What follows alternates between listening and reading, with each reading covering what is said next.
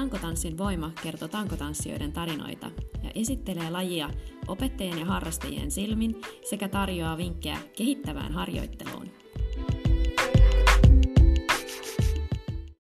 Moikka kaikille, Marika täällä ja tervetuloa Tankotanssin voima-podcastin pariin. Mulla onkin tänään oikein mielenkiintoinen vieras. On, vieras itse on mielenkiintoinen ja aihe, mitä me jutellaan, on myös tosi mielenkiintoinen. Eli tervetuloa Jussi. No kiitos, kiitos paljon. Kiva, kiva kuulla, että kiinnostaa Joo. että aihe, aihe, niin se on mukava Kyllä. kuulla. Kiitos, ja. kiitos paljon. Varmasti, varmasti kuulijoitakin kiinnostaa. Eli kerro hei vähän, kuka sä olet ja minkä ikäinen sä oot ja mistä, missä sä asut ja mikä, mikä, tota, mikäs mies sä oikein olet? Joo, kiitos. kiitos. Eh, ehkä lyhy, lyhykäisyydessä olen siis Jussi Koivisto ja alun perin Keski-Suomesta, nykyisen Jyväskylän alueelta lähtöisin ja, ja tota, Helsingin tulin tuossa 90-luvun lopulla opiskelemaan ja teologiaa ja sehän johdatti mut sitten lopulta papin töihin, joita teen nykyäänkin ja myös sitten muun muassa tutkijaksi yliopistoon ja tällä hetkellä on siis 42-vuotias, mutta varmaan se, miksi mut tähän podcastiin on pyydetty, niin on ehkä enemmän tuo kuitenkin tuo urheilupuoli, mikä on sitten elämässä ollut kuitenkin jo, jo niin kuin, on tässä ollut 32 vuotta ainakin aika tärkeänä läsnä. Joo, hei kerro vähän sun liikuntataustasta. Joo, eli tota, mulla on semmoinen, että siis varmaan nuorempana mä aloitin siis ensimmäisen lajin, olisiko ollut joskus 8-9-vuotiaana, kokeilin vähän jalkapalloa, mutta sitten mä huomasin, että se ei ehkä ollut niin mun laji.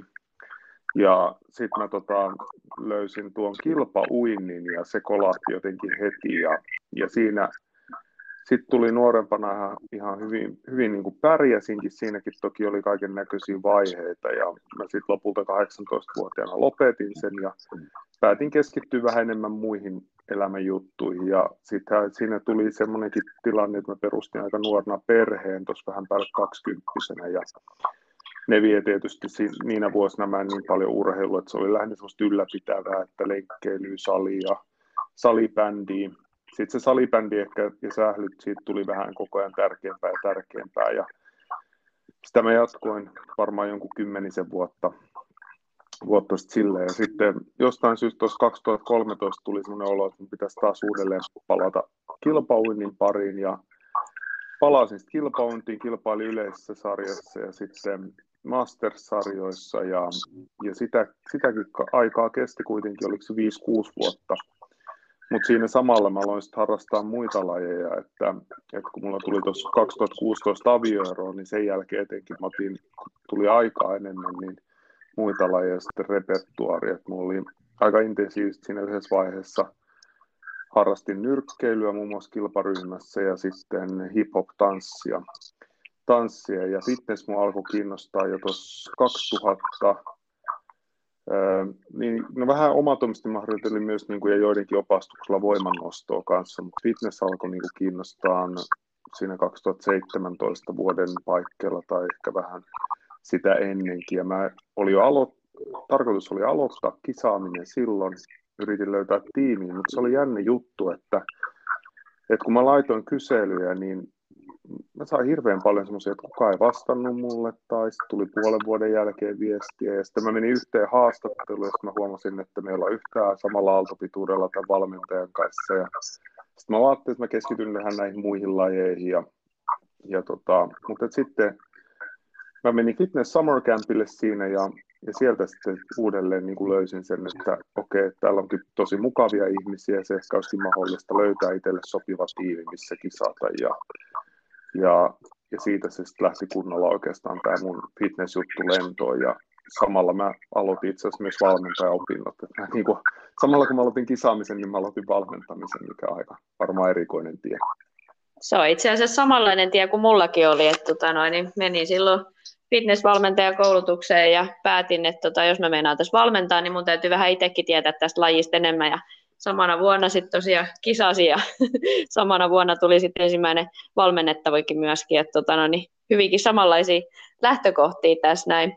No, tota, oh, joo, kiva. Joo, Joo, kyllä. Ja fitneksen kautta, näin kuulijoillekin tiedoksi, niin fitneksen kautta me vähän sitten niin ollaan nyt ajauduttu tähän saman, saman tota, noin nauhoituksen äärelle, että tota, ollaan tosiaan siellä fitnesspuolella molemmat valmentajina ja sitten sit me ollaan nyt tällä hetkellä tekemässä semmoista meidän yhteisen yhteistyökumppanin kanssa semmoisia nettivalmennuksia, niin sitä kautta sitten olen vielä lisää päässyt tähän. Ja toki somen kautta myöskin tutustunut tähän fit, fit-sisuun sitä kautta, että onpa erikoinen yhdistelmä, kun on pappi ja fitness, että tota, onko sä törmännyt itse tässä näin sun elämässä sitten tähän, tähän ristiriitaan tai minkälaista vastaanottoa sulla on ollut niin kuin sekä että molemmilta puolilta, sieltä, sieltä teologian puolelta ja sitten fitneksen puolelta, niin kuin tämä, minkälaista vastaanottoa on ollut tähän yhdistelmällä?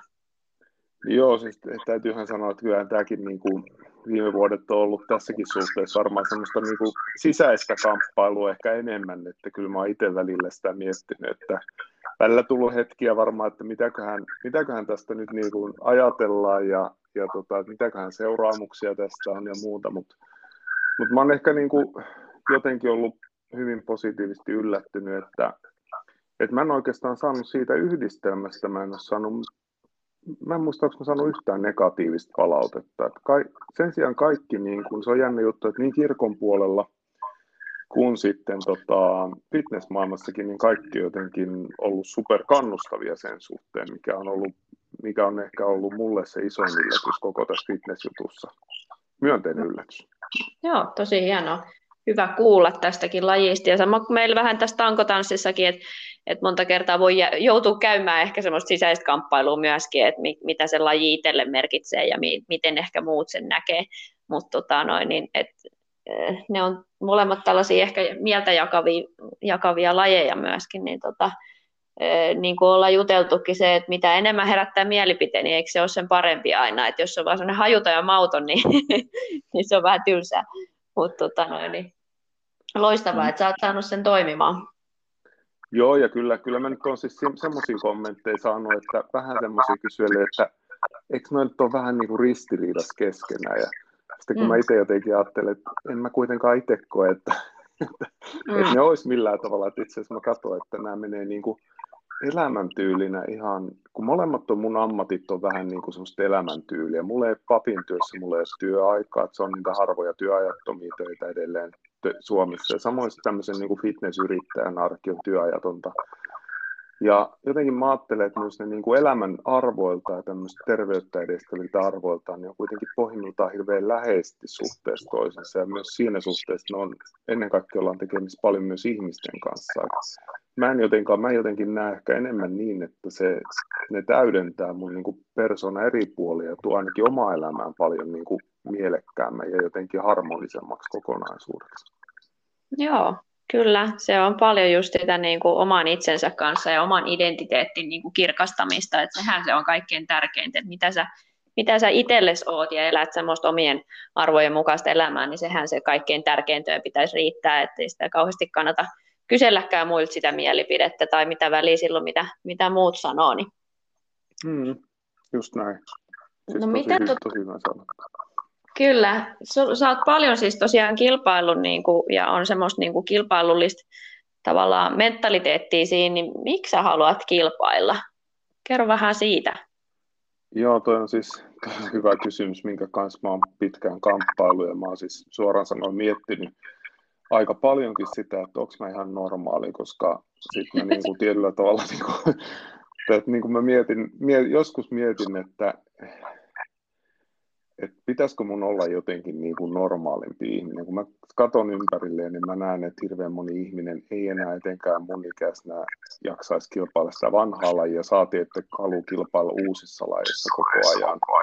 Hmm. Niin en mä tiedä, mutta sitten mä kuitenkin aina tulen siihen johtopäätökseen, että, että se on mun tapa niin kuin elää. elää. Ja se on varmaan tullut mulle aika paljon nuoruudesta. Että mä veikkaan, että se psykologinen tausta on siellä se, että että jos miettii silloin kymmenenvuotiaana, niin mä jotenkin ehkä koen niin kuin olevani vähän erilainen jossain koulussa ja varmaan silleen joudun niin kuin vähän silmätikuksi ja kiusaamisen kohteeksi ja muuta. Mutta sitten mä jotenkin huomasin, että kun mä aloitin urheilu, että se paras niin itsetuntoa ja itsearvostusta ja myös ihan fyysisesti, että mä pystyin tyyp, niin kiusaa ja kaikkia muita niin kuin juoksukentällä viemään mennen tulle ja muualla, niin, mm. ja jalkapallokentillä ja muulla, niin se toi semmoista niin kuin boostia elämää ja niin paljon, niin kuin, mä huomasin, että se on mun tapa niin kuin voittaa elämässä, ei pelkästään niin kuin urheilussa, vaan elämässä, niin se on jäänyt semmoiseksi niin kuin, jonkinnäköiseksi selviytymismekanismiksi, mutta edelleen se tuottaa mulle ihan suurta, suurta, suurta niin kuin älyttömän isoa nautintoa. Et se on varmaan syyt. Kyllä, siis me ollaan tosi monen vieraan kanssa tässä, vaikka me nyt ollaan tosiaan Tankotanssi podcastissa, että minkä takia sä oot nyt täällä vieraana, mutta me ollaan juteltu monen, monen tota vieraan kanssa just siitä, että miten tankotanssi on myöskin voimaannuttanut montaa ihmistä, että löytänyt sen oman itsetunnon ja identiteetin sillä tavalla uudelleen, että voi olla, voi olla niin kuin, tavallaan niin kuin, sillä tavalla parempi versio omasta itsestään, kun tekee sitä lajia. Et, et urheilulla on ihan valtavan suuri merkitys, oli se laji mikä tahansa. Et ei siinä välttämättä tosiaan aina tarvitse sitä kilpailullista elementtiä ole, mutta kyllä se jotenkin niin kuin, tulee se semmoista niin kuin, just sitä itseluottamusta, pärjäämistä, kyvykkyyden tunnet sen niin kuin, lajin kautta. Lajin kautta että, tota noin, niin, ja ehkä just kumpuaa semmoisesta niin kuin, tai ainakin itsellä, kun mä nyt tosiaan olen tämän podcastin kuitenkin niin kuin omia tarpeita silmällä pitäen perustanut, niin puhunpa nyt itsestäni tässä, niin, niin tota, ja sen, sillä perusteella olen myöskin vieraat valinnut, että tota, mitä mä voisin heiltä oppia, niin tota, se, että kun on jotenkin kans elänyt semmoisessa jotenkin riittämättömyyden tunteesta tai semmoisessa, niin kuin, että en kuulu joukkoon tunteessa aika pitkänkin osaa elämää, niin, niin tota, aina, aina siltä tavalla tuntee suurta sielujen sympatiaa semmoisten ihmisten kanssa myöskin, jotka on joutunut ke- kenties elämässään niin kuin taistelemaan vähän sen oman paikkas puolesta ja sitten miten on niin kuin löytänyt, niin kuin sä sanoit, niin kuin selviytymiskeinon, että et itselläkin on ihan jäätävä kilpailuvietti. Mä en ole koskaan halunnut kilpailla, koska mä oon pelkä, pelännyt sitä epäonnistumista siinä. Että nyt vasta aikuisena jotenkin päässyt sinuikseen kanssa, että mä riitän niin kuin tällaisena, mun ei tarvitse voittaa, vaan mä, vaan mä rakastan sitä niin kuin kilvoittelua myöskin niin kuin itteni kanssa ja nähdä sen, että, että mihin mä pystyn ja, ja sitten asettaa niitä seuraavia tavoitteita. Hmm, tosi hyvä. Ja toihan on mun mielestä, niin tuossa ollaan mun mielestä siinä niin kuin urheiluytimessä. Mä jotenkin ajattelinkin, että ehkä keskimäärin niin kuin nuor, on toki paljon viisoja, viisaita nuoria, mutta keskimäärin, jos puhutaan, niin nuor, nuoret katsoo varmaan sitä urheilua aika eri näkökulmasta, kun ehkä me ei olla vähän enemmän elämänkokemusta. Joo. Nuoret aika jo. paljon niin kuin juoksee just niiden pokaalien ja mitalien perässä, kun mä itsekin, totta kai ne on kivoja edelleen vanhalla ajalla, jos semmoisia joskus saa, mutta, mutta se pointti ei ole kuitenkaan enää siinä, vaan se on ehkä just se, että, että mitä se antaa niin kuin ylipäätään sun elämää ja sun persoonaa ja olotilaa ja itsearvostukseen ja ylipäätään semmoinen kokonaisvaltaisen niin kuin elämäntapaan. Että se on niin kuin hyvin mielekäs tapa elää, kun sä yrität olla parempi versio itsestäsi. Niin mm. sen urheilu jotenkin syvempi olemus on paljon jotain parempaa kuin pelkästään ne palkinnot tai menestyminen tai ulkoinen arvon, arvonanto tai joku muu. Nimenomaan just niin, että löytää sen, löytää sen merkityksen siinä. No tota noin, niin ö, vähän jo tässä käytiinkin, mutta mitä, mitä tunteita sun mielestä liittyy vielä niin kuin näiden lisäksi kilpailuun tai kilpailemiseen? Joo, siis sanotaan, että ehkä se, miksi, miksi mä jotenkin niin kuin koen sen kilpailun, kun mä en ole koskaan ehkä ollut semmoinen, niin kuin, mä oon joskus yrittänyt sitä, mutta mä en ole semmoinen niinku crazy pailaaja, tiedätkö? kun jotkut ihmiset on luonteeltaan. Mä oon yrittänyt sitä, mulla joskus tulee sellaisia kausia, mutta niitä tulee tosi harvoin. Ne kestää ehkä just joku kolmesta päivästä kahteen viikkoon, joskus kerran viides vuodessa. Mutta siis, mut siis semmoinen niin kuin, mm, sitten kun kuitenkin se, että mistä mä oikeasti nautin, niin mä nautin siis siitä, että mä saan tehdä niitä samoja päivärutiineita ja muita, ja sen, sen tyyppinen elämähän sopii, niin kuin, sehän on sitä urheilijaelämää, että jos tyk- tykkää niin kuin, hyvistä rutiineista, jos erityisesti puhutaan vaikka just fitness- ja kehonrakennus, niin nehän on sitä just sitä rutiinia, mitkä monet ihmiset varmaan pitää tosi tylsinä ja muuta. Ne antaa niin kuin omaa elämäänsä mielekkyyden. Ja sitten mä ajattelen, että okei, että kyllä ne kilpailutkin aina kiinnostaa, mutta mä näen, että ne on niitä mun niin kuin paarikierroksia. silloin kun on kisat päällä, niin se on se juhlatilaisuus ja, hmm. ja muuta. Ja muuten mä elän sitä niin kuin nautin vaan siitä urheilija-arjesta. Ja, ja jotenkin mä ajattelen aina, että kun mulla on kuitenkin itsellä joku kisatavoite, niin kyllä se oma tekemisen meininki on vaan ihan eri tasolla, kuin jos ei mulla ole jotain kisatavoitetta. Että en mä, en mä, että on mä varmaan silleen kuitenkin kilpailuhenkinen, että en mä oikein jaksa motivoitua, jos ei mulla ole jotain selkeät kisatavoitetta. niin hyvin. Kyllä. Joo, mä usein, kun ihan tavallisiakin ihmisiä tässä, tässä valmentelen ja coachaan niin kuin heidän elämäntapa muutoksia ja muita, niin kyllä mä niin kuin aina kannustan just siihen, että että vaikka et sä ole urheilija, mutta ajattele vähän niin kuin urheilija. Että luo niitä rutiineja ja mieti, mikä olisi niin kuin se sulle paras.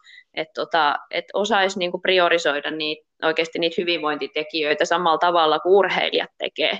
Että asettaa etusijalle hyvän ravinnon ja palautumisen ja sopivan määrän liikettä. Niin, tota noin, niin se olisi semmoinen niin kuin mä ainakin koen, että tavallisenkin ihmisen ja jokaisen meidän niin kuin tavoitetteissa elämässä, että ottaa oppia myöskin, että miten urheilijat tekee, miten ne saa niin kuin asiat toimimaan, jotta he, he menestyy. Että menestymistä voi mitata niin monella tavalla, että menestyminen voi olla tosiaan ne pokaalit ja, ja tittelit ja saavutukset, semmoiset mitattavat saavutukset, mutta se, se menestyminen voi olla myös sitä, että sä elät arvojen mukaista elämää ja voit hyvin ja oot terve. Joo, nimenomaan. Mä katsoisin, että tuo jälkimmäinen on paljon, paljon, paljon tärkeämpi niin kuin juttu. Niin kuin toi, niin kuin, toi niin kuin arvojen mukaan eläminen ja sen terveys edellä tekeminen, että jotenkin jos puhutaan niin kuin fitness- ja kehorakennuslajeista, jotka on niin kuin surullisen kuuluisia vaikka kiellettyjä aineiden käytöstä, ja mihin onneksi nykyään kiinnitetään erityisesti meidän niin kuin lajiliitos mun mielestä tosi hienosti huomiota, ja, ja sen takia sieltä urheilijoita kärähtääkin, koska se testaussysteemi ainakin toimii jollain tavalla. Mutta mun on aina ollut vaikea niin kuin ja on, on sitä doping-ongelmaa niin kuin kilpailuinnissa ja kaikissa urheiluissa, mutta on aina ollut jotenkin vaikeaa ymmärtää sellaista ajatusta, että kun doping-aineetkin esimerkiksi ne tuhoaa niin kuin ihmisen terveyttä, että sä et oikein voi millään tavalla väistää sitä, että, että ei ne niin jotenkin pitkällä tähtäimellä tuhoisi. Plus sitten ne on kaikkea mun mielestä sitä niin kuin urheiluarvoja vastaan. Niin mun on ollut hirveän vaikea ymmärtää se, että mitä mielekkyyttä on voittaa joku urheilukilpailu, vaan sen takia, että sä sit uhraat ne tärkeimmät arvot, eli terveyden ja, ja semmoisen omat reilun urheiluhengen ja pelin, mitkä on mun mielestä paljon arvokkaampia kuin mitkään pokaalit ja muut. Mm. Et, et se, on niinku, se oma arvojärjestys on ihan erilainen kuin joillain muilla urheilijoilla. Joo, ja meidänkin laji, tämä tankotanssi, kun kuuluu tosiaan ADT, eli antidoping toiminnan niin kuin alaisuuteen, eli Suomen voimalajiliiton alla, kun kilpaillaan, niin tota, meillä on kaksi liittoa, POSA ja IPSF, niin, niin tota, kirjoitetaan se antidoping-sopimus, tai mullakin oli siitä fitneksestä jo valmiiksi voimassa, mutta et aina muistetaan, että jokaisessa lajissa niin on siellä joukossa myöskin niitä ikään kuin mä, mätiä omenoita, jotka haluaa kuitenkin sitä omaa menestystä ikään kuin puustata jollain, jollain kielletyillä aineilla ja mitä se tankotanssissa voisi sitten olla, niin kestävyyttä siinä tarvitaan, voimaa tarvitaan. Sitten ihan nämä, niin kuin, siellä on pitkä lista, että mitkä, niin kuin, ettei saa käyttää kiellettyjä näitä pitoaineita esimerkiksi käsissä, kun okay. tota, se, se tota, luisuminen on siinä aina se, se vaara, niin on tietyt, tietyt aineet, mitä saa käyttää, että siellä voi ihan hyvin kärähtää myös semmoisista asioista, mutta et, tota, että mun mielestä se on hienoa, että tällaiset lajit, missä oikeasti tavoitellaan myöskin niin kuin kansainvälistäkin niin kuin näkyvyyttä ja tankotanssi myös yhtenä semmoisena pää, pääintressinä olisi myös päästä joskus olympialajiksi, niin sehän tietysti vaatii sen, että me ollaan myös antidoping-toiminnan niin kuin alaisia. Et tota, on sille ollut kiva huomata, että on paljon yhtäläisyyksiä, paitsi että se mun, mun treenaaminen on toisaalta aika paljon samankaltaista kuin myöskin fitneksessä, mutta, tota noin, niin, mutta myös tämä puoli, että se on oikeasti niin kuin järjestelmällistä myöskin tämä, tämä tota noin, niin, niin kuin reilu, reilu urheilu siinä. Joo, kuulostaa mielenkiintoiselta. Ehkä tuossa tankotanssin tietysti itselle on niin tuttu laji, mutta sen mä oon kiinnittänyt huomiota, että aika monessa kodissa alkaa olemaan niin kuin tanko. Et se on se ilmeisesti nyt aika semmoinen niin trendilajinkin tullut. Että aika niin. paljon varmaan harrastajamäärät kasvaa. En tiedä yhtään, mutta voisin kuvitella. Joo, pikkuhiljaa. Et tietysti noita tankotanssikouluja on vähän vähemmän, ainakin täällä Turun seudulle. Tota, no, niin vähän riippuu paikkakunnasta myöskin, että sitten miten, mutta kyllä tuolla täällä Turussakin ne, ne aina ne tankotunnit melkein sitten on, on täynnä, että kyllä niihin niin kuin sillä tavalla tulijoita on, niin meilläkin tuo Raisius, Raision Pyryllä ihan tämmöisessä harrasteliikuntaseuraan ollaan otettu, meillä on jo monta vuotta ollut, ollut tankotanssia siellä, että tota, ei ehkä ihmiset ole ihan vielä sit löytänyt, että ajatellut, ajatellut, että ei urheiluseurassa, harraste, harrasteliikuntaseurassa voi tankotanssia harrastaa, mutta kylläpä tosiaan voi. Käytän nyt tämänkin tilaisuuden tämän podcastissa mainostaa, mainostaa omiakin tuntejani siellä, siellä niin tota, ja sitä kautta sitten itsekin olen, olen kiinnostunut tosiaan sit siitä kilpailemisesta, kun on käynyt katsoa kisoja ja näin. Niin tota, tota, tota, uh, no se, mitä niin kuin varsinainen aihe, mistä mä niin kuin ajattelin, että sulla olisi varmaan paljon kerrottavaa. Sä oot tuolla Nordic Fitness Expossa, eli meidän Pohjoismaiden suurin oikeastaan fitness-tapahtuma ja messu, missä on myös SM-kisat ja Pohjoismaiden mestaruuskisat, niin sä oot ollut siellä puhumassa, eikö vaan, luennoimassa pelosta. Joo, joo, eli mä olin tuossa 2019 syksyllä, syksyllä niin luennoin tuosta pelosta aika joo. eri näkökulmista. Ja siitä Kyllä. mä ymmärsinkin, että sä haluaisit vähän tietää enemmän. enemmän niin kuin. Joo, eli kun ainakin niin kuin tankotanssissa itsellä on ehkä se niin kuin päällimmäisin este on se, että kun jotkut liikkeet pelottaa ihan niin kuin noin fyysisesti pelottaa, niin kuin, että putoaa sieltä tai pelottaa, että loukkaa. Sitten saattaa pelottaa se, että se tuntuu niin kivulialta. Sitten voi ehkä pelottaa se, että jos en mä osaakaan jotain liiket heti, pelottaa se, että kuinka kauan mä joudun sitä treenaamaan, että mä sen osaan. pelottaa kilpailla, pelottaa valmistautua kilpailuun, kun asia, mikä on itselle niin tärkeä ja sydäntä lähellä ja se herättää paljon niin kuin positiivisia tunteita, niin sitten se pelko saattaa joskus niin kuin sen harjoittelunkin ihan niin kuin lamaannuttaa, että ei oikein saa, saa niin kuin tota tehtyä, kun jotenkin ei uskalla mennä sinne jotenkin sinne epämukavuusalueelle. Sitten äh, joo, paljon, paljon niin kuin liittyy siihen pelkoon, niin, niin mistä mist sä lähtisit nyt purkaa, että mitä se pelko oikein on, missä se syntyy? Ja mitkä asiat pel- pelottaa? Ja miten se meihin vaikuttaa? Joo, siis tosi mielenkiintoinen kysymys. Ja kiitos tuosta taustoittamisesta, niin kuin mullekin tuosta tankotanssin niin pelkojen suhteen. Ja, ja jotenkin kyseessä on siis pelossa on hirveän vanhoista mekanismeista, että nämä niin kuin meissä olevat niin kuin tämän tyyppiset hyvin primitiiviset mekanismit, niin kuin pelko, niin nehän on kehittynyt miljoonien vuosien aikana evoluution myötä meihin. Ja, ja pelonkin niin kuin funktio, sehän operoi meissä erityisesti tuolla niin kuin mantelitumakkeessa aivoissa, joka säätelee aika paljon niin kuin tunteita. Ja se pelon tehtävähän evoluutiossa siis yksinkertaisesti on sanottuna ollut pitää meidät hengissä. Mm. Että, että se on semmoista niin kuin just, just niin kuin, että sä osaat niin kuin varoa vaikka, kun me ollaan oltu niin kuin evoluutiohistoriassa katsoa vähän pidemmässä mittakaavassa, niin me ollaan oltu semmoisia niin kuin vähitellen muokkauduttu niin kuin jossain vaiheessa oltu tämmöisen keskiska, keskikastin niin kuin saaliste. me ollaan saalistettu pienriistaa, mutta me ollaan oltu myös isompien eläinten saalistettavana. Ja, ja se, semmoista tilanteessa tietysti, kun me ei olla silloin oltu vielä etenkään niin kuin ravintoketjun huipulla, niin on ollut paljon monenlaisia niin kuin ihan konkreettisia vaaroista, jopa niin kuin villieläimistä ja muista. Niin me, meihin on tietysti saattanut ehkä joskus evoluutiohistoriassa vähän liikaakin esimerkiksi nykymaailmaan liittyen, niin se pelko ikään kuin iskostua. Mutta toisaalta mä ajattelen, että, että se semmoinen ehkä, mikä, mikä ihmistäkin joskus on semmoinen yli, yletön pelko, niin se voi olla joskus ihan hyödyllinenkin tunne. Siis siinä, e, siis siinä mielessä just, että se pitää hengissä, että jos mietitään, että semmoisia ihmisiä, ihmisiä aina silloin tällöin syntyy, joilla ei tämä mantelitumake oikein toimi kunnolla, tai se jollain tavalla häiriintynyt, ja he eivät esimerkiksi tunne pelkoa ja se on sen takia se käyttäytyminen aika uteliasta jopa vaarallisia asioita kohtaan. Ja valitettavasti se kohtalo on sitten tämän tyyppisillä ihmisillä, että he keskimäärin kuolee 34-vuotiaana. Mutta mm. sitten ehkä herää just kysymys, jos puhutaan niin urheilulajeihin liittyvään pelkoon, että mitä itselläkin on kokenut niin kuin vaikka esimerkiksi hip-hop-tanssissa erityisesti, toki fitnessissä esiintymisessä erityisesti ja kilpailussa, mutta myös niin kuin nyrkkeilyssä ihan konkreettinen väkivallan pelko pelko, niin tota, tai, sitten, tai sitten just tämä tämmöinen yksi pelon muotohan just tämä tämmöinen niin kuin, sosiaalisiin tilanteisiin liittyvä häpeän pelko, just mistä vähän kanssa puhuit tankotanssin osalta, niin, niin, niin tota, sittenhän siinä herää kuitenkin kysymys, että mikä on sitten se semmoinen niin kuin hyvä määrä pelkoa, ja mä ajattelen, että se pelko ei koskaan ole sellainen, että että voisi sanoa, että joo, että on tosi jees olla täysin peloton tai on tosi jees olla täysin vainoharhainen, vaan enemmänkin se pelko jokaisella yksilöllä kul- kulkee niin kuin tietyllä spektrillä.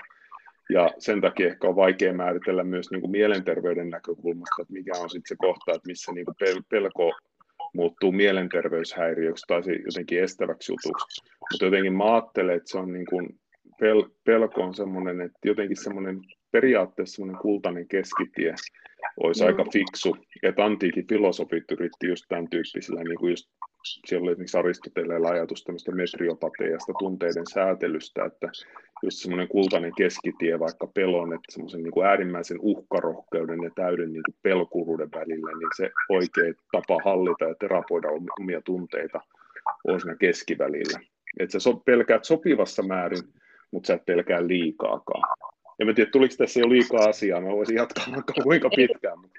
Joo, eiku tosi, tosi hyvä ja, ja tarttu vähän tuohon justiin tuohon kultaiseen keskitiehen, että, että se, että milloin se heilahtaa sinne, se niin kuin normaali pelko, milloin se heilahtaakin yhtäkkiä sinne vähän niin kuin haitallisen, haitallisen puolelle, että, että onko sinulla jonkunnäköistä käsitystä, että mikä voi provosoida sen, että se niin kuin alkaakin estää, että se on kerta kaikkiaan niin lamaannuttavaa tai niin invalidisoivaa se pelko, että tota, noin, mitkä siihen niin kuin sysää, että itse ainakin ainakin omasta niin kuin, tästä lähimenneisyydestä muistan, että kun tapahtui muutama traumaattinen tapa, tapahtuma tota noin, niin saman vuoden sisällä, ja, niin, niin mulle tuli se sellainen niin kuin valtava jotenkin pakokauhu kaikkeen mahdolliseen niin kuin hovien ulkopuolella olevaan elämään, että kaikki oli potentiaalisia vaara, vaaran paikkoja ja vaara, niin uhkia mun niin kuin, mm. jotenkin hengelle tai terveydelle.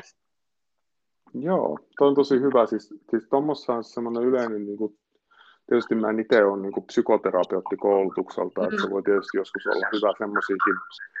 Olen itse kyllä käynyt just, itse asiassa lopetin vuodenvaihteessa kognitiivis-behavioristisen terapian, mutta, tota, mutta jotenkin siis se, että yleensä tuommoiseen niin kuin, vastauksena on just tämmöinen vähän niin kuin siedätyshoito. Että mm. jos sä pelkäät vaikka neuloja, että sua pistetään neulalla, niin ei suinkaan sillä tavalla, että laitat lukitaan johonkin huoneeseen ja tulee isokokoinen korstu sulle väkisin pistää sitä neulaa käteen, niin ei, ei niin vaan, että se voi olla ensin, että katsotaan sitä neulaa vähän etäältä ja totutellaan siihen pelon kohteeseen niin kuin sopivassa määrin. Että se on vähän niin kuin voimaharjoittelukin, että sä et voi mennä niin kuin nostaa tosi isoja painoja vaikka maastavedossa tai kyykyssä ilman, että sä vähän totuttelet pienemmillä painoilla ja kehityt, niin, niin jossain määrin niin kuin sama koskee pelkoa. Että se, että se pitää pikkuhiljaa niin kuin siedättää semmoista just haitallista pelon muodosta, jotka selvästi, niin kuin, ja mä ajattelen, että missä kulkee se haitallisuuden raja, niin on just se, että ne estää niin kuin tekemästä jotain sellaista, mitä sä oikeasti haluat tehdä, ja mikä mm. on jollain tavalla niin kuin järkevää touhua niin silloin, silloin se pelko on niin kuin aika haitallinen. Et silloin sitä kannattaa niin kuin siedättämällä yrittää pois.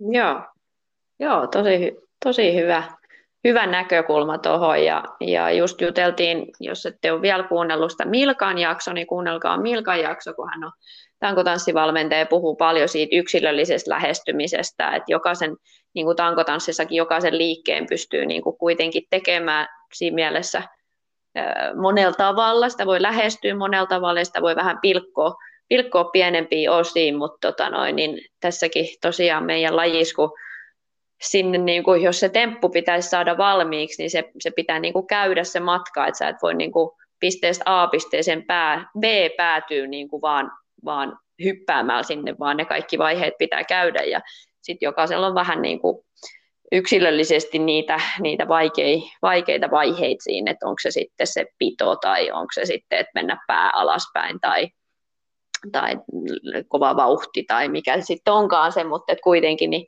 niin tota, että just toi, että oppisi niin kuin pikkuhiljaa siedättämään itseä sitä, että okei, mä teen tänään vaan tämän verran tätä liikettä, se ei ole vielä se valmis suoritus, vaan se, että mä niin kuin totutan mun kehoa ja mieltä niin kuin siihen liikkeen jotenkin siihen anatomiaan, ja, tai tämän verran se nyt sattuu, ja sitten se sattuu ehkä ensi kerralla vähän vähemmän. Mm, joo, just noin, ja mä ajattelin, että siinähän varmaan tuommoisen voisin kuvitella, että mä en tiedä, miten tankotanssissa tietysti, minkälainen, minkälainen se pelon tunne, mä voin ehkä jotenkin vaan niin kuin itse kuvitella, mutta jos miettii, niin vaikka noista niin kuin omista lajikokemuksista, että jos miettii sitä niin kuin hip-hop-tanssia, niin siinä enemmän kysymys oli niin kuin sosiaalisen tilanteen pelosta, että sä näytät ihan dorkalta, kun sä yrität tanssia sieltä.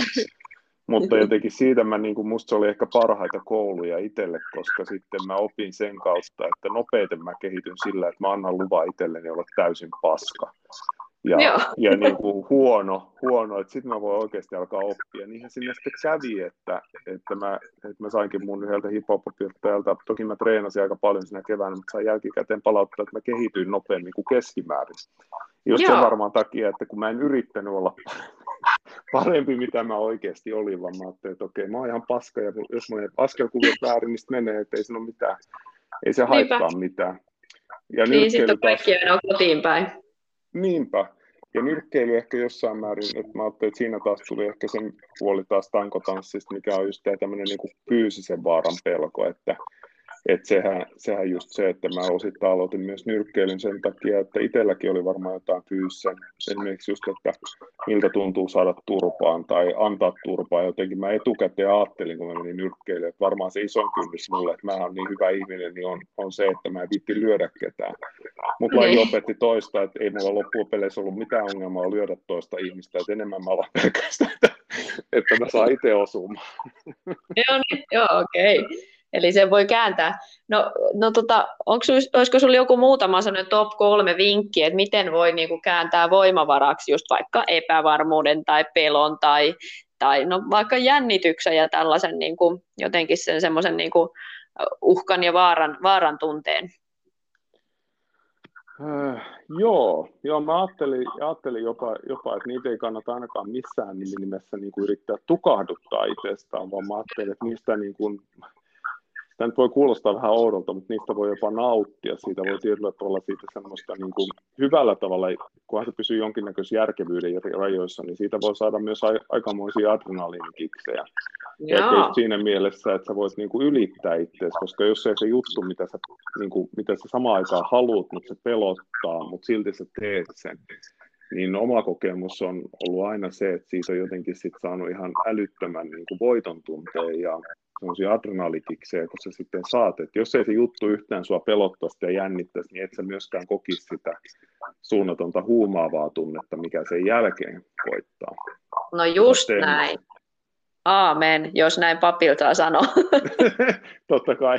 Ja saa kiroilla, kun joskus ihmiset on silleen, että niitä lipsauttaa joskus kirosana, sitten on silleen anteeksi. Mä kysyn, että miksi sä multa anteeksi? Joo.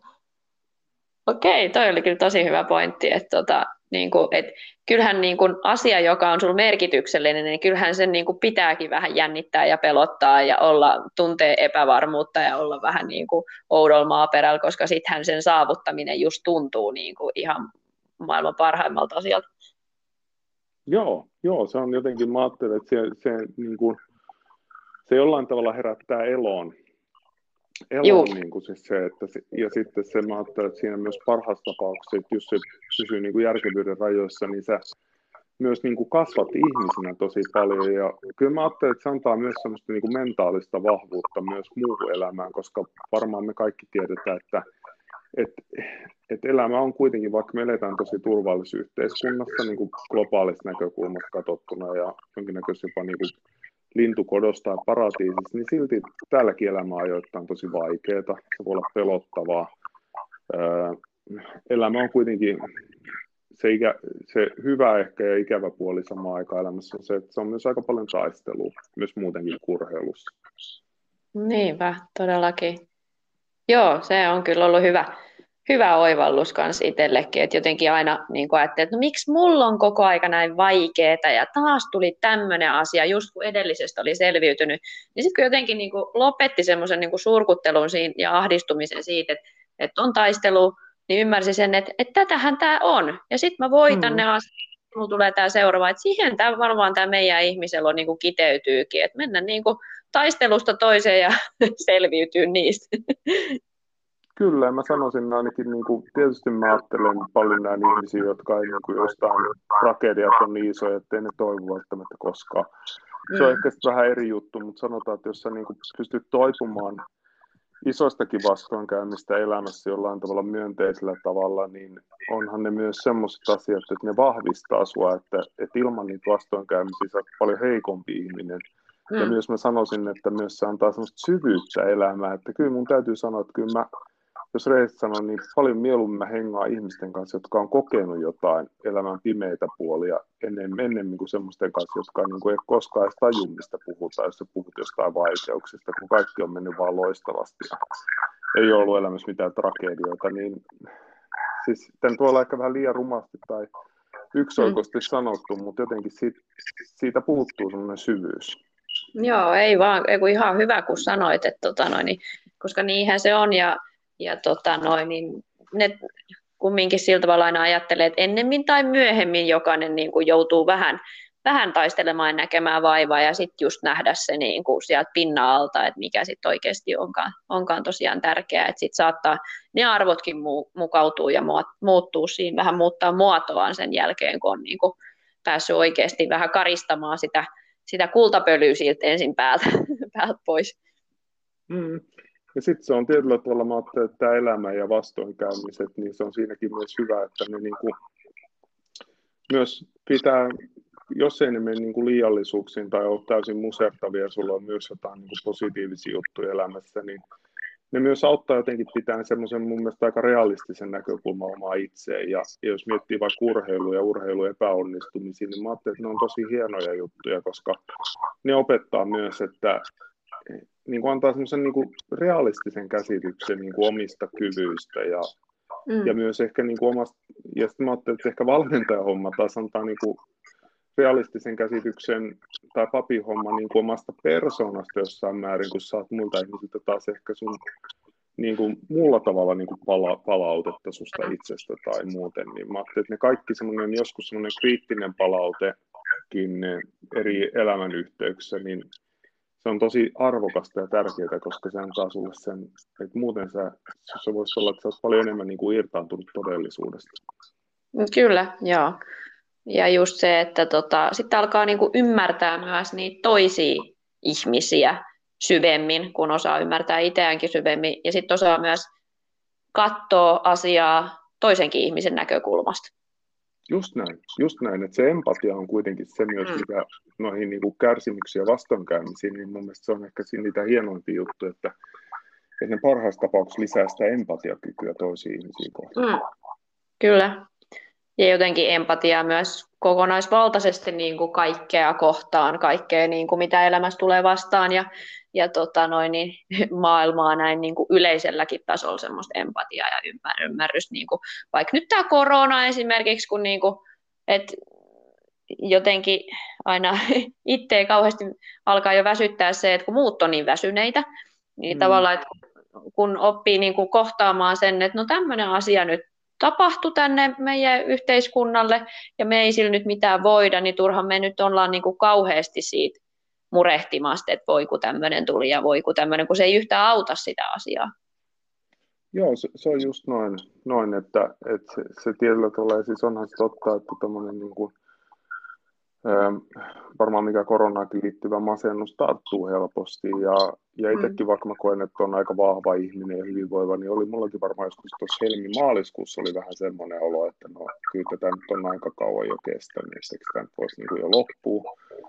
loppuun, mutta tota, että miettii vaan, että mitä se on sitten niin kuin ihmisille, joilla ei ole yhtä hyvin asiat, niin se on varmaan ollut tosi musertavaa, ja mitä on kuullutkin ja ihmisiä ja nähnyt kohtaloita, niin se on aika monelle aika musertava juttu, ja jotenkin heidän takia mä toivoisin ennen kaikkea, että tästä päästäisiin pois. Hmm. Mutta mut ehkä se semmoinen, niin mikä mulle tuli myös mieleen tuossa se, että sitten ehkä se, minkä mä oon huomannut keskimäärin Suomella, suomalaisilla yksi haaste on myös se, että ei me aina osata hirveän empaattisia olla itteemmäkään kohtaan. Kyllä me voitaisiin olla aika paljon enemmän empaattisia itteemme kohtaan, eikä, eikä niin, niin kuin arvostelevia ja kokea niin kuin häpeätä niin paljon, mitä me ehkä koetaan. Joo, todellakin, että just semmoista niin kuin, oppia katsomaan itseään vähän niin kuin muiden silmin, että olla sitten niin kuin yhtä, yhtä kiva ja ystävällinen itselleen kuin on, on ehkä muille tai mitä vaatii muiltakin, niin vaatisi sitten vähän niin kuin itseäänkin kohtaan samalla tavalla, että mm. ei joka, jokaisen virheeseen tarvitsisi niin puuttuu oma itsessään. totta, koska mä ajattelen, että silloinkin ehkä voi olla toisaalta sekin voi lisätä empatia, että jos osaat olla empaattinen ittees kohtaan, niin on mm. ehkä helpompi olla empaattinen muitakin kohtaan, jos on jollain tasolla. Kyllä. Tota, tota, no, aina on kiva kuulla, kun kuitenkin tämä palautuminen ja urheilijoina tässä, tässä ollaan ja jokainen omassa elämässään tietysti tota noin, niin jokaisella meillä on sellaisia asioita, mitkä kuormittaa, niin, niin on aina hyvä käydä, käydä vähän läpi, kun palautuminenkin merkitsee monelle hyvin eri asioita. Että jollekin se voi olla rentoutuminen jossain elokuvissa tai kylpylässä tai hieronta tai joku muu, ja joku voi rentoutua metsässä ja, ja tota noin, niin koirien kanssa kävelylenkillä tai muuta, niin, niin kerro vähän sun palautumiskeinoista, kun sullakin on kaksi yrittäjän, tavallaan yrittäjäluontaista ammattia ja, ja tota, no, niin joutuu varmaan vähän aikatauluttaa asioita ja olemaan vastuussa ehkä muistakin henkilöistä niin, ja on, tota, on sitä taustaa siellä, niin tota, kerro vähän sun palautumiskeinoista. Joo, joo toi on hyvä kysymys. Mulla ei varmaan semmoista niinku, ehkä yksittäistä palautumiskeinoa, että mä ajattelen, että se on niinku työkalupakki ja jotenkin mä oon mennyt siihen, että mun on vaikea edes määritellä, että mikä mun välillä palautumiskeino on, koska mä menen tuon palautumisen mukaan esimerkiksi tällä hetkellä aika intuitiivisesti. Että se voi joskus olla se, että mä oikeasti, kun mä käyn aamuyöstä yleensä, mä oon vähän erikoinen tämä mun treeniaika, mä käyn aamuyöstä salilla, niin se voi okay. olla joskus se, että mä käyn aamuyön salilla, että se on mun päivän palautumiskeino. Tai sitten se voi olla just joku joskus se voi olla vaikka joku Netflix-leffakin toki. En mä hirveästi, hirveästi katso, mutta jonkin verran ehkä ehdin katsoa televisiotakin ja, tai leffoja tai jotain muuta. muuta tota, mutta sitten se voi olla ihan tämmöinen, että mä menen niin joskus, jos tuntuu siltä, mä menen sängylle makaa ja laitan rauhallista musiikkia soimaan, tai sitten mä menen saunaan, ja sitten mulla oli viime talvena taas mulla semmoinen erityinen palautumiskeino, että mä ostin tänne tota, sa, rannekkeen, millä mä pääsin ilmaiseksi tuonne, jos olette käynyt tuolla Flamingossa Jumbo, Jumbon lähellä, tuossa Vantaalla on semmoinen iso kauppakeskus, on semmoinen Flamingon kylpylä, jossa on semmoinen aikuisten osasto, joka on mm-hmm. aika makea, siellä on kaiken näköisiä aikuisille suunnattuja altaita, niin mä kävin siellä niin kuin monta kertaa viikossa, viikossa että se oli niin kuin hyvä, ja, ja musta tuntuu, että jotenkin tämä, niin kuin, mä rakastan tätä fitnessiä ja kehonrakennusta sen takia, että Tämä on ensimmäinen laji, joka on opettanut no, muun muassa sen ruokavalion lisäksi niin just tästä niin kuin palautumisesta, että koska mä tiedän, että jos mulla on hirveän korkealla kortisolitasot, niin se estää sitä lihasmassan kasvua, niin, niin tämmöiselle hyvin päämäärätietoiselle ja uraorientoituselle ja kilpailuhenkiselle ihmiselle, niin se on ehkä paras tapa niin kuin saada se rentoutumaan ja jos siitä, se, se pystyt konkreettisesti osoittamaan, että hei, siitä on haittaa sun, sun silleen suoritukselle, niin Kyllä. silloin sä voit antaa itsellesi luvan palautua. Ja nythän mä elänkin koko ajan semmoista, niin kuin, kun mä en jotenkaan siis tietyllä tavalla, niin kuin, tämä voi kuulostaa hassulta, mutta mä en hirveästi koe niin kuin stressiä enää ainakaan samassa mittakaavassa kuin mä aiemmin koin. Mä koen enemmänkin, että mä oon semmoisessa niin kuin, okei, siis paljon välillä on ikäviä ajatuksia ja muita, ja joskus myönteisiä ajatuksia, mutta jollain tavalla niin kuin fyysisellä tasolla mä oon koko ajan semmoisessa pienessä niin kuin luonnollisessa pilvessä, jota kaikki Joo. se hyvä ruokavalio ja uni ja lepo ja rentoutuminen ja salitreeni, niin koko ajan pitää semmoisessa niin kuin tietyssä endorfiinitilassa. Mä, niin mä, mä vähän odotinkin, että mahdaanko sanoa tuon, mitä sanoit. Tulihan se sieltä. Kyllä, mutta näin mä, näin mä itse koen, että siksi mun on hirveän vaikea sanoa, että milloin mä rentoudun, kun joskus se voi olla se työntekokin tapa rentoutua, mutta että mä koen niin fyysisellä tasolla, että mä oon koko ajan semmoisessa, tiedätkö, osa, sä varmaan tiedät, mistä mä puhun, Joo, ihanassa, ihanassa tilassa. Joo, mä jotenkin yritinkin vähän kaivella, että on, onko joku muu kenties kanssa vähän samanlainen, että, tota, että yritetään niin kuin, tuputtaa hirveästi kaikki palautumis, palautumisvinkkejä, kun niin kuin sit, sehän oikeastaan tarvitaan vaan se, että hei, että tota, sun lihasmassa ei kasva ja sä et pärjää urheilusi, että sä lepää. Ja sitten toisaalta se, että kun kuitenkin se elämä on aika sellaista niin kuin jo sellaista elämää, kun haluaisi elää, niin jotenkin jo tuntuu, että pääsee siinäkin nollaan niin kuin asioita, kun saa koko aika elää sitä elämää, mitä haluaa se on just näin, että tässä mä oon itsekin joutunut vähän niin kuin ammatillisestikin viimeisenä vuosina painimaan, että mä jossain vaiheessa niin kuin hain esimerkiksi kirkkoherrahommia, että nythän mä oon tämmöisenä niin kappalaisena seurakuntapappina, teen seurakuntalaisten kanssa töitä, ihan peruspapin töitä aika paljon, ja niin kuin sosiaalista mediaa, mutta mä mietin paljon, että kun mulla on aika hyvin tuo kirkollinen ura kanssa edennyt, että haiksi mä niin korkeampia tehtäviä muihin, mutta sitten mä jotenkin ajattelin niin noissa kirkkoherra, että, että haluanko mä oikeasti elää niin kuin toimitusjohtajaelämää ja istua niin. kokouksissa ja muussa, ja ehkä saada vähän niin kuin parempaa palkkaa ja okei, pystyy vaikuttaa enemmän myönteisesti niin kuin kirkoasioihin ja seurakunnan asioihin, ehkä tämän kutsumuksen. Vai haluanko mä enemmän valita sen elämäntyylin, mistä mä oikeasti tykkään, että mä nautin siitä perusseurakuntalaisten kanssa tekemisestä ja mä nautin tästä, että mä voin niin kuin mulla jää aikaa yhdistää tähän enemmän tämä yrittäjäpuoli. Niin ei se sitten loppupeleissä ollut, vaikka ei välttämättä tienaa niin paljon, niin kun mä pääsen vähemmällä stressillä ja se elämä näyttää enemmän mun näköiseltä, niin mä mieluummin otan sen.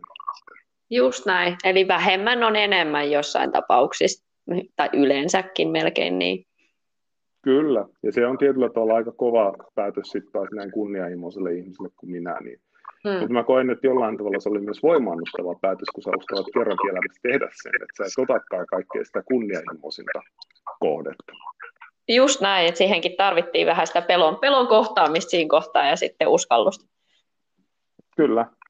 Et se on niin kuin, kyllä mä ajattelin jotenkin muutenkin, että niin kuin, et elämässä menee helposti, itsekin mä olin siitä liian pitkään niin toravan pyörä, perhe, väitöskirja, ura, kaikki oma, niin kuin, oma kämpät ja muut, niin että semmoista niin kuin, et sit helposti muuttuu sitten, sitten kun elämää ja sitten kun elämää, mutta mä tein tuossa avioeron jälkeen, mä tein semmoisen tota, Future Authoring Program, missä mä kirjoitin niin kuin tulevaisuuden auki. Se oli aika pitkä tehtävä, sen pystyy netistä ostamaan, se on psykiatrien tekemä tehtävä. Niillä on myös semmoinen niin persoonallisuustesti, semmoinen Understanding Myself, ne on tosi hyviä, ne maksaa tosi vähän, mutta tota, mä tein semmoisen, ja mä en ole itse millään tavalla niin kuin taloudellisesti niihin liittyen, liittyen, että sekin on varmaan hyvä sanoa, mutta niistä oli tosi paljon hyötyä, koska mä kirjoitin ne, siis mun elämä, että miltä mä haluan, että se näyttää viiden vuoden päästä tai muutama, ja nyt mä, siitä on varmaan joku pari-kolme vuotta, kun mä sen tein, ja mä palasin siihen uudelleen, ja mä tajusin, että hitto, sen unelma-elämä, minkä mä olin silloin kirjoittanut, niin mä elän just nyt sitä, vaikka ei ollut edes mennyt sitä viittä vuotta. Niin mä ajattelin just se, että, että se ehkä on niin kuin hyvä just se, että, että ei se, niin kuin se rahan saaminen pelkästään tai sitten uran menestyminen tai ihmisten suosion saaminen tai, tai unelma puolison tai unelma perheen tai, tai niin kuin, ei ne kaikki ole sellaisia, niin kuin, että, että jos, että mä ajattelen, että elämässä on hirveän paljon niin kuin myös niin kuin siitä tasapainosta kiinni, että mitä se ihan konkreettinen arki on elämässä. Mm. Saatko sä siinä arjessa tehtyä niitä mielekkäitä juttuja, joista sä saat nautintoa jo nytten, eikä vasta sitten joskus. Mm. Että sä vaan elät, niin kuin moni ihminen elää sillä, että ne vasta eläkkeellä alkaa oikeasti toteuttaa itseensä, mikä mä ajattelin, että on aika vaarallinen ajatus monessa mielessä. Kyllä, että jos, jos tavallaan sitten sen, sen vastapainona on sitten, että sulla on ehkä terveys ehkä jo sit jo alentunut siinä mm. vaiheessa, että ei enää nautintoa sit siinä vaiheessa, niin kuin elää niistä asioista, mitä on haaveillut 20 vuotta sitten. Kyllä, just näin. Ja sitten siinä voi käydä niin, että jos, jos sä oot vaikka elänyt koko elämässä sille työlle tai vain yhdelle urapolulle, jos sä et eläkkeelle ja sä et ole mitenkään rakentanut tai valmistautunut siihen eläkettä varten, niin sä voit olla vähän niin kuin orpopiru, et, mm-hmm. et kyllä mä semmoisiakin ihmisiä on valitettavasti nähnyt, jotka on vähän niin kuin, että ne ei oikein enää tiedä, missä on niiden paikka, kun koko elämä on mennyt siihen niin perinteisen yhden uran. Ja mä en sano, että siinä on mitään pahaa. Siis se on hienoa, että jos ihminen rakentaa, ja se voi olla viisaskin ratkaisu monelle ihmiselle, ehkä suurimmalle osalle. Mutta silloin mä ajattelin, että olisi tosi tärkeää myös panostaa hyviin ihmissuhteisiin, harrastuksiin ja muuta. Että se ei ole vaan sitä niin kuin yhtä juttua. Mm, kyllä. Joo, tässä on tullut kyllä paljon ainakin itselle ajattelemisen aihetta ja tämmöistä niin kuin muutakin oppii ja toki sitten tätä, miten nämä rinnastuu siihen tankotanssi, tankotanssijan elämään, mutta olisiko jotain vielä semmoista terkkuja meidän tankotanssijoille tai jollekin jonkun muun tavoitteelliselle harrastajalle, mitä sä haluaisit sanoa vielä viimeiseksi? No kyllä mä ehkä semmoisen viestin haluaisin sanoa, että että et pyrkikää niin kuin, mä ajattelin, että kuuntelemaan itseään, oppimaan siihen niin kuin kehon ja myös niin kuin mielen kuunteluun. Ne on tosi viisaita. Mä sanon, että ne on ehkä ne kaikista viisaimmat jutut, mitä voi missä tahansa lajissa niin tehdä. Ja, ja sitten myös se, että, että jotenkin niin kuin löytäisi siinä lajissa sen mielekkyyden siitä omasta kehityksestä. Et mä ajattelin, että silloin kun sulla on fokus siinä ennen kaikkea omassa kehityksessä, etkä sä liikaa vertaa johonkin muuhun tai halua olla joku muu, niin mä sanoisin, että silloin sä tulet myös, niin kun, jos sä tavoittelet palkintoa, sä paljon todennäköisemmin menestymään, kuin sen sijaan, että sä yrität epätoivosti kopioida jotain toista ihmistä, tai sitten olet vaan liian niin kuin palkintorientoitunut. Mä katsoin siihen, että yrität vaan niin kuin kehittyä niin hyvin, kun sun elämäntilanteessa ja sun mielelle ja keholle sopii se kehittyminen. Että löytää siitäkin semmoisen hyvän niin kuin balanssin.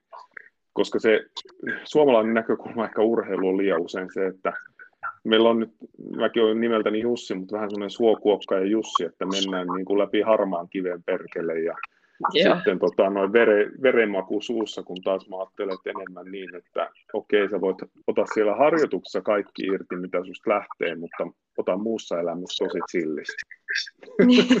tai niin kuin, että treenaat täydellä teholla ja rentoudut täydellä teholla. Yes, word. Ihan mahtavasti kiteytetty.